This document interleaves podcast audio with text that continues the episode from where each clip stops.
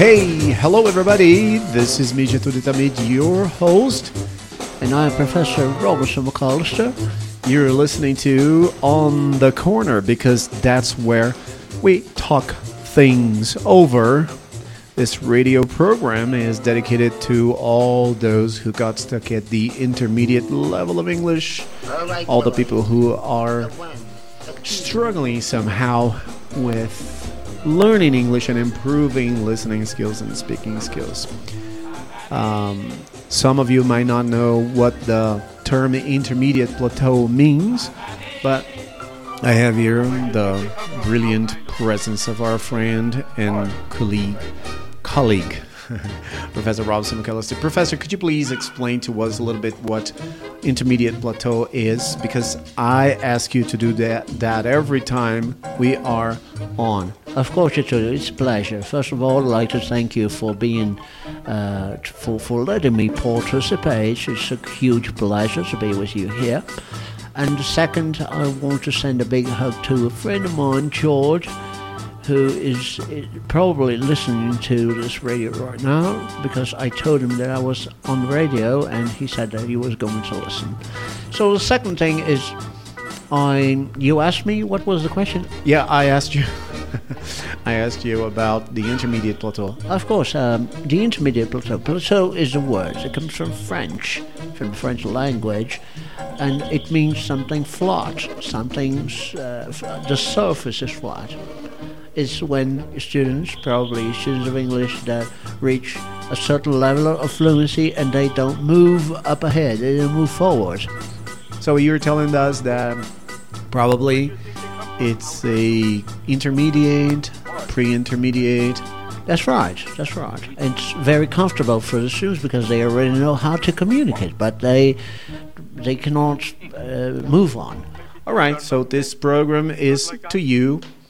And this radio, this is part of the radio, the Tamid Web Radio, English as a second language and English as a foreign language radio station.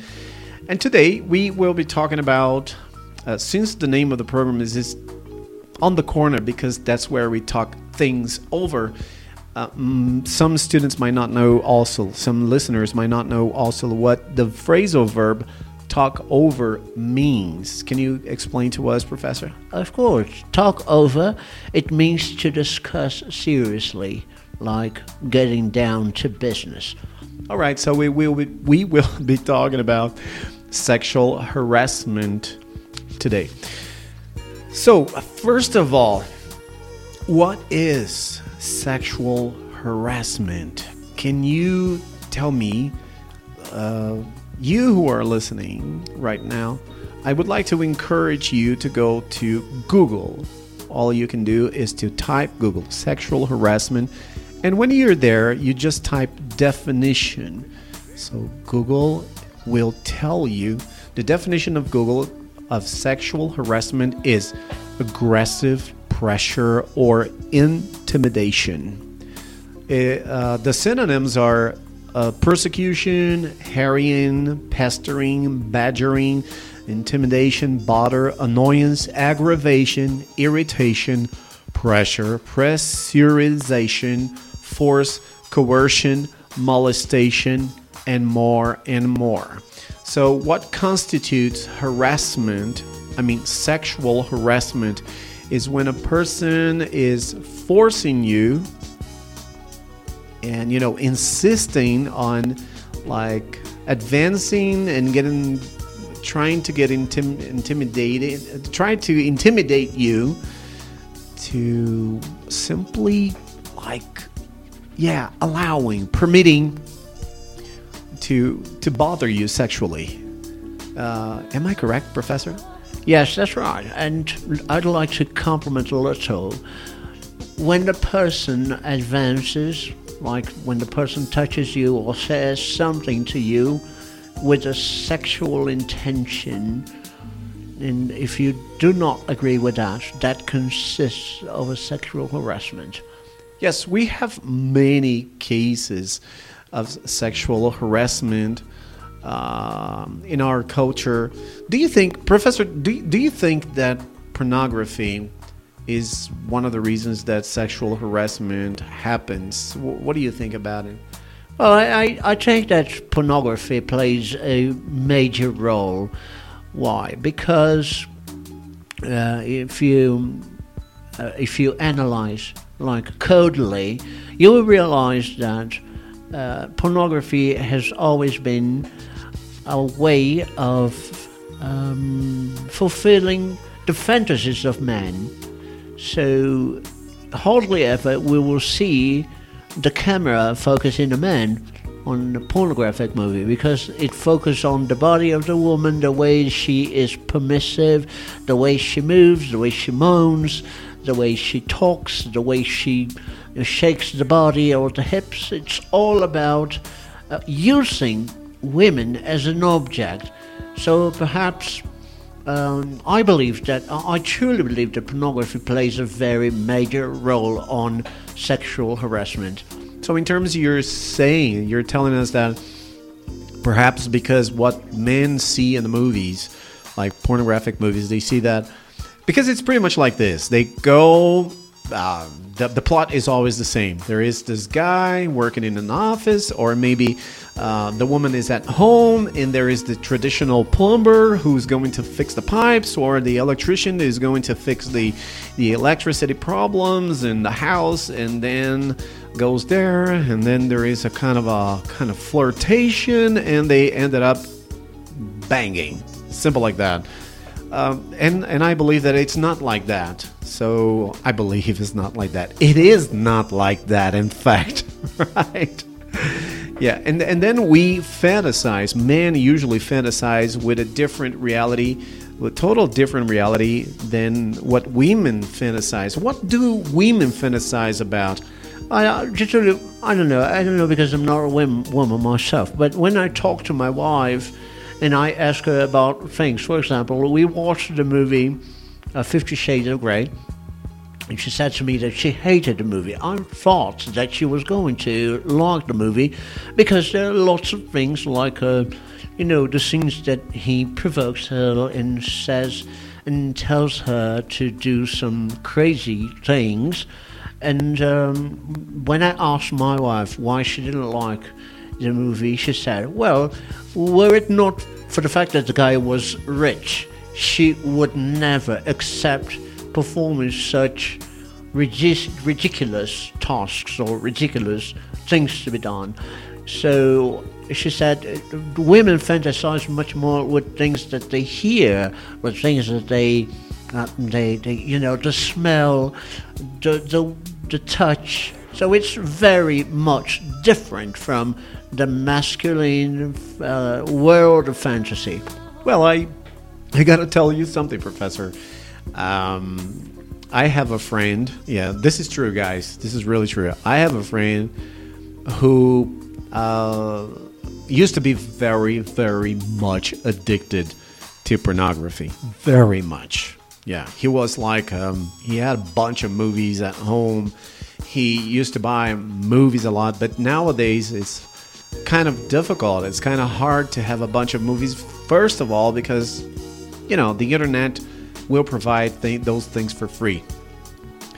And he told me, this friend of mine told me that in the beginning of the first years of his marriage, he had a big problem because his wife came from a very conservative family and she wouldn't accept things that he wanted to do in bed with her and the amount of sex that he wanted and stuff. So he needed to enroll himself in a course that it was like a detoxification, like pornography detoxification program. Do you believe in these kind of detoxicating programs, Professor? Well, it all depends, because I believe that human beings can be detoxicated about almost everything.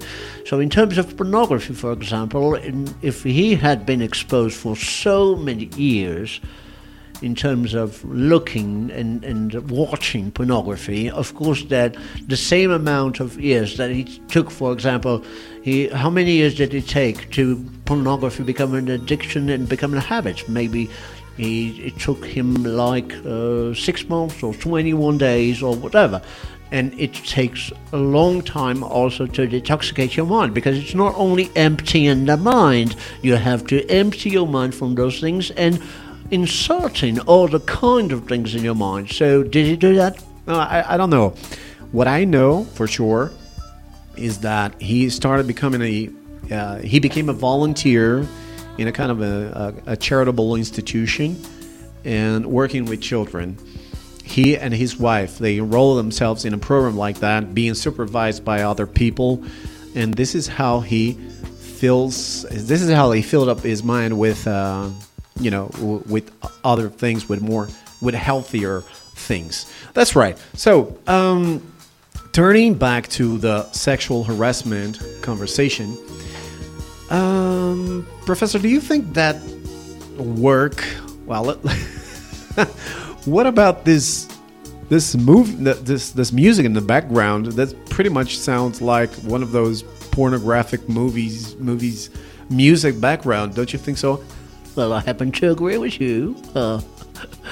Yes. But I don't care. There's no problem at all. Okay, here we go. If you don't care about the music in the background, let's continue. All right, here we go, Professor. You're such a funny guy. So, Professor, do you think that the workplace is a good place to find a partner? Before you answer the question, Professor, I'd like to ask you guys a favor. Don't you forget to spread a word among your friends and tell your friends about this radio. This radio is totally free of charges. You don't have to pay anything to listen to this radio, of course, because it's a web radio station. But we have some costs. We have to design, we have to program ourselves, we have to draft the programs and record a program sometimes. And I would really appreciate if you could collaborate and cooperate with the radio. So I humbly ask you guys to go to the website, and then you have the donation buttons from PagSeguru over there, and choose one amount and pay us a cup of coffee. It's very important for us to keep this program up and running. That's right, Tertulio. I totally support the idea of donations, because you were doing that for free. And not many people nowadays are doing these things for free to people. It's because I do believe in free education, and I do believe that it is one of the greatest blessings humanity can have, is to, when you share, for example, I taught myself English, and because of this, I want to give it for free to people. What I can give it for free, I give it for free. What I can not give it for free, I charge for that. But anyway, so the question was, do you think work is a good place to find a partner? I don't believe it's a good place, especially because that will screw the environment. That will probably prevent employees, because think about it. When you are in love with a person, you feel that chemical reaction that some neuroscientists say that it lasts for 18 months.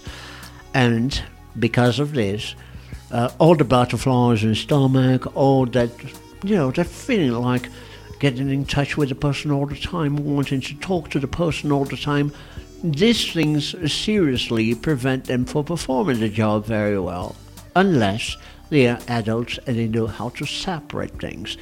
So I would strongly advise not to start a relationship, not finding a partner at work. That's my personal opinion. If you can avoid finding a partner in the workplace, why not? But if you cannot avoid, no problem. Go ahead and try to manage as much as you can. All right, in a work setting, based on your experience in a work setting, what body parts of a colleague would it be okay to touch in England? Well, in England, you should never touch anywhere. We don't touch the hands. We don't touch the back, the shoulders. You should never touch anybody's apart when you're talking to a person in English. I've noticed that in Brazil it's quite common when people like a pat on the back or a pat on the shoulder, but never. If you travel to the United States or you travel to England and you work there, if you live there, never ever. This is my piece of advice, and it's seriously a piece of advice to you, is never touch anybody when you talk to somebody there. All right, that's it. Professor, we have just cut off the music right now. I think that we can really get down to business right now. Yeah. And here we go. So I have a case here, a case that happened in France a couple of years ago. Yeah, about sexual harassment. The engineering workshops at a well-known engine maker based in Paris seem as clean and innocent as a church these days. The nude photographs and sexy calendars that used to be on some of the walls have been taken down or thrown away. For that, the men in the department mostly have one of their female colleagues to thank. And Brigitte, that's thanks to Brigitte Jeanney, an aerodynamics engineer, said she started arguing against the suggestive photographs from the moment she joined the company 13 years ago.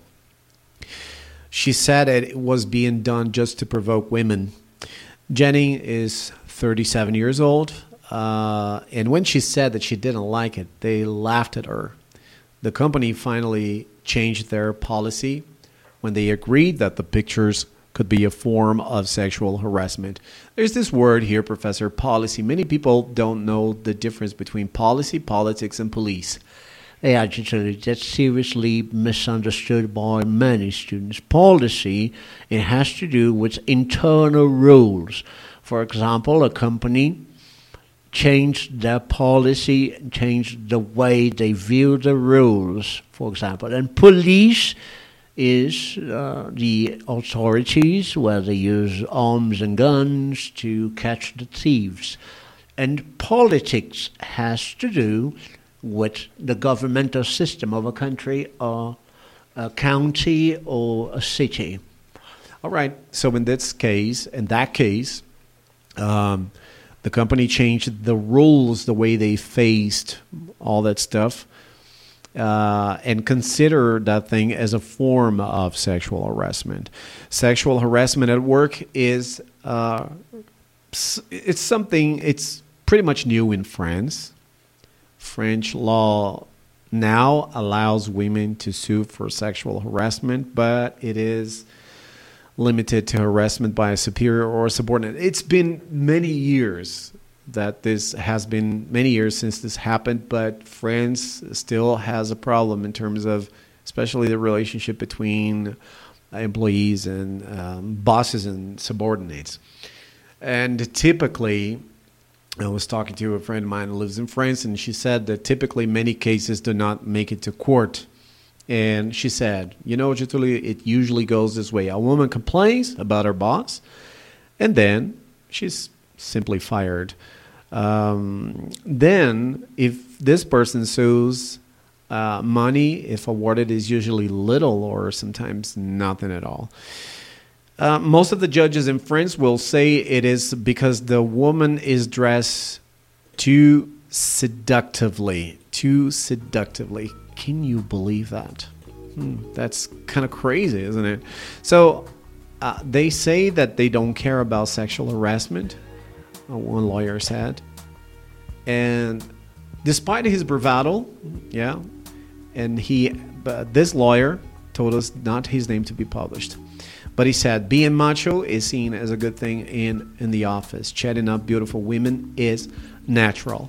And there is this commercial from Gillette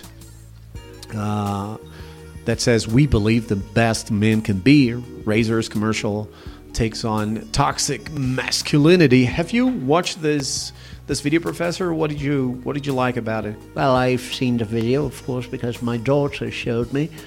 I was very glad that I watched that video because I could see that I've never understood why men behave like that from so many countries, including Brazil, India, other places. Because I always believed that, I grew up in a family where we really would respect the women with a matriarchal system. My mom was like a very much respected figure in the family. And I never understood why people harass a lot, and men harass a lot, Brazilian women. Those nasty things they say, those disgusting things they do, But as I told you, I think that pornography plays a very big role because Americans do that too in some places in the United States. But, Professor, I have one student of mine who lives in Canada. She told me that she lives near a construction site. They have been building the building there. And she said that she thought she's pretty. She's really beautiful. And she thought that she would be masked up, like she would be harassed while she was walking on the sidewalk. But she told me that the guys there, the construction workers, will never do anything, will never say anything. And she was just impressed how free she felt like walking on the sidewalk near the building. Of course you should, because it's totally different. If somebody does that in Canada, if a man does that, this person can seriously, but I mean, when I say seriously, it's seriously, it's clear, literally be sued or taken to court. So it's a very serious thing. I believe that only in Brazil or other countries like Brazil will become a serious thing only when the authorities start taking action against sexual harassment. Yeah, that's it. I happen to agree with you too. And then it's crazy. It's a crazy stuff. I remember that I have already talked to a friend of mine about it, and then he told me many stories that happened in the subway because he works for the metro, for the subway in São Paulo, and there are so many cases, including raping in the subway. So women really have to be attentive and very aware of the fact that there are many predators around. How about a discussion, Professor? What do you think? Yeah, let's discuss about it. Okay, how far do you agree with Brigitte Jeanney about the photos and why? Well, Getulio, I think that anything that is offensive to the good principles and morals should be banned. As I told you, I grew up in a very traditional family. I was born in Oxford. I grew up according to the British system of education. And these things, we can do whatever we want in our bedrooms, but it is supposed to be kept between us, between me and my spouse. What I do there, it's up to me and my spouse. And those things should not be an issue. Those things should not be something public, you see. So I totally agree with Brigitte. I think that the photos are offensive because it exposes women as a kind of a product. And this is exploitation. Okay, do you agree that a woman who dresses seductively should be prepared for unwanted sexual advances? Because in Brazil, it is quite common when a woman is wearing a miniskirt, let's say a miniskirt or a very tight pants. I have never understood why men think that it is their right to do something or to say something to a woman wearing a miniskirt or a tight dress or tight pants, like, okay, as if the woman was asking or was asking to be to be raped or to be molested. This is totally ridiculous. This has never... I don't know where they found this, but as I told you in the beginning of our talk, our conversation, I think that if we have somebody to put the blame on, it's pornography, because in the pornographic movies, it shows that most of the women that are wanted sexually, they are wearing those kind of clothes and everything. Now, of course, that if you, we men, we are very much attracted by what we see, and because of this, we have to hold our horses. Simple like that. Well, so do you think that is a woman addresses should be prepared for unwanted sexual advances? Well, so far, I think that they should, unfortunately, in Brazil. If you live in Brazil, unfortunately, you have to expect to be harassed or something, because it's a cultural thing that will take probably many, many years to be changed. Can men be sexually harassed by women? I've never heard of anyone being harassed by women. Well, you can find lots of isolated, you can find isolated cases. Hardly ever will you find people who are molested or men who are harassed by women. I know one guy in England, I'm not going to tell his name because it's not okay. He was abused, he was sexually molested and harassed by his mate when he was just 7 years old. And unfortunately, this woman has never been taken to jail because the parents could not prove. At that time, they didn't have cameras or recordings or anything that could prove. But it caused a serious marks on my friend's life. And you'll probably find, but it's hardly ever will happen. Have you ever been in a difficult situation of this kind at work or college? Yeah. I remember in the beginning of my career, I was teaching a class, literature class, and then I made a very stupid remark, a stupid joke, but I didn't touch the girl. I just said that I wished my wife were as sweet as the girl was, because I refer to the way that she talked. Because my wife is a lovely person, but when my wife talks to me, she talks like a sergeant. But when they made that remark, the girl ended up talking to her fiancé, and the fiancé went to school to talk to me, and he really wanted to spank me. You're kidding me. He wanted to spank you? Yes, he wanted to spank me, but I ended up being able to explain that, that was not what I meant. I meant something totally different. And did he complain to the principal? I mean, to the dean of the college or anything? No, he didn't. And we could really change the whole thing into a friendly talk. Thank God, because it was a very stressful time for me that day, that I even I seriously thought of giving up teaching. Well, thank God didn't happen, and you are here with me, Professor. Thank you very much. So that's it. So that's the end of the podcast today. Thank you very much, Professor. Well, it's always a pleasure, as I said to you, and I hope to be with you guys again in the next program. That's right, and this is it.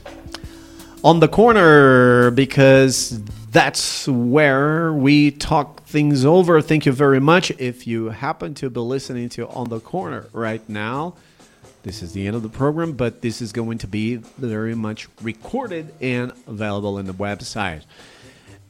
This program, this part of the radio, Tamid Web Radio, and please visit us at www.tamidwebradio.org, and also pay us a cup of coffee. That was On the Corner. We were talking about sexual harassment. Thank you very much for listening. This radio is supported by listeners just like you. Please visit the website, and there you have some donation buttons, and pay us a cup of coffee. Thank you very much. See you next time. Bye-bye. Where do you think they come from? How would I know? Someplace. Mars. Right now.